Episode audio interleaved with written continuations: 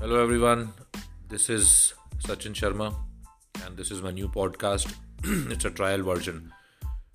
My content is based on the comedy from the real life. I want your support and love. Thank you.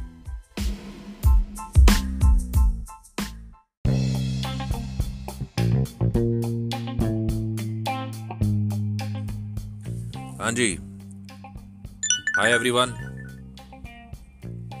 this is Sachin Sharma उर्फ़ चलाकी चलो एक थोड़ा सा और instance लेके आता हूँ आपके लिए एक थोड़ा सा एनलाइटनमेंट और uh, एक थॉट आया दिमाग में शेयर करता हूँ आपसे।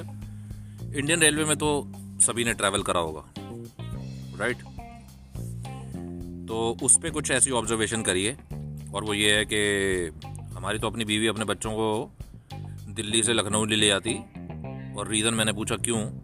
कहती यार बड़ा अनहाइजीनिक होता है। अरे, हमने बोला, शताब्दी में चलेंगे। कहती शताब्दी में चलोगे या जिसमें भी चलोगे, है तो ट्रेन, लोगों को तो वहाँ पे वॉशरूम भी यूज़ करना नहीं आता। I don't want my kids to use that washroom it's so unhygienic बात भी सही है अनहाइजीनिक तो है।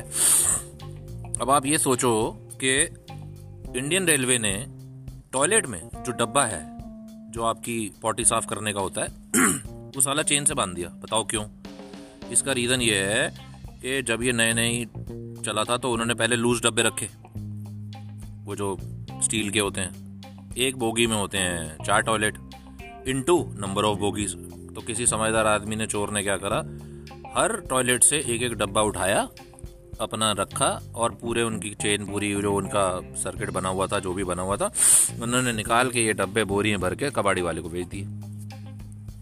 उसके बाद उन्होंने क्या करा? इंडियन रेलवे ने कहा यार बताओ यार, यहाँ तो टॉयलेट वॉश करने के वाले डब्बे भी साले चुरा के ले जाते हैं, बताओ, कमाल है। और तो उन्होंने क्या करा, चेनें बांधनी शुरू कर दी। और वो चेन भी ऐसी बांधी कि वो जहाँ तक आना चाहिए, वहाँ तक भी नहीं आता। पहले अटक जाता है।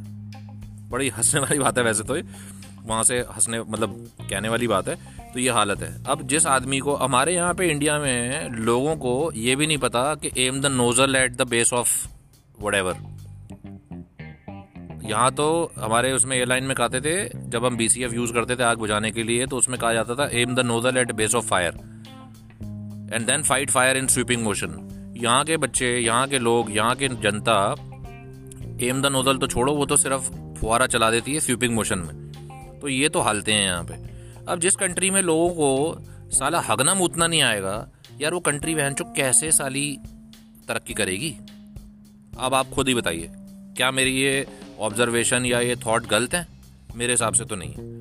तो इनको ये कम्पीट कर रहे हैं, अपने आप को बनना चाह रहे हैं मतलब यूरोपियन कंट्री के हिसाब से या यूएस को टारगेट करते हैं, कुछ है। अरे, अपनी माइंडसेट को तो ठीक कर लो यार।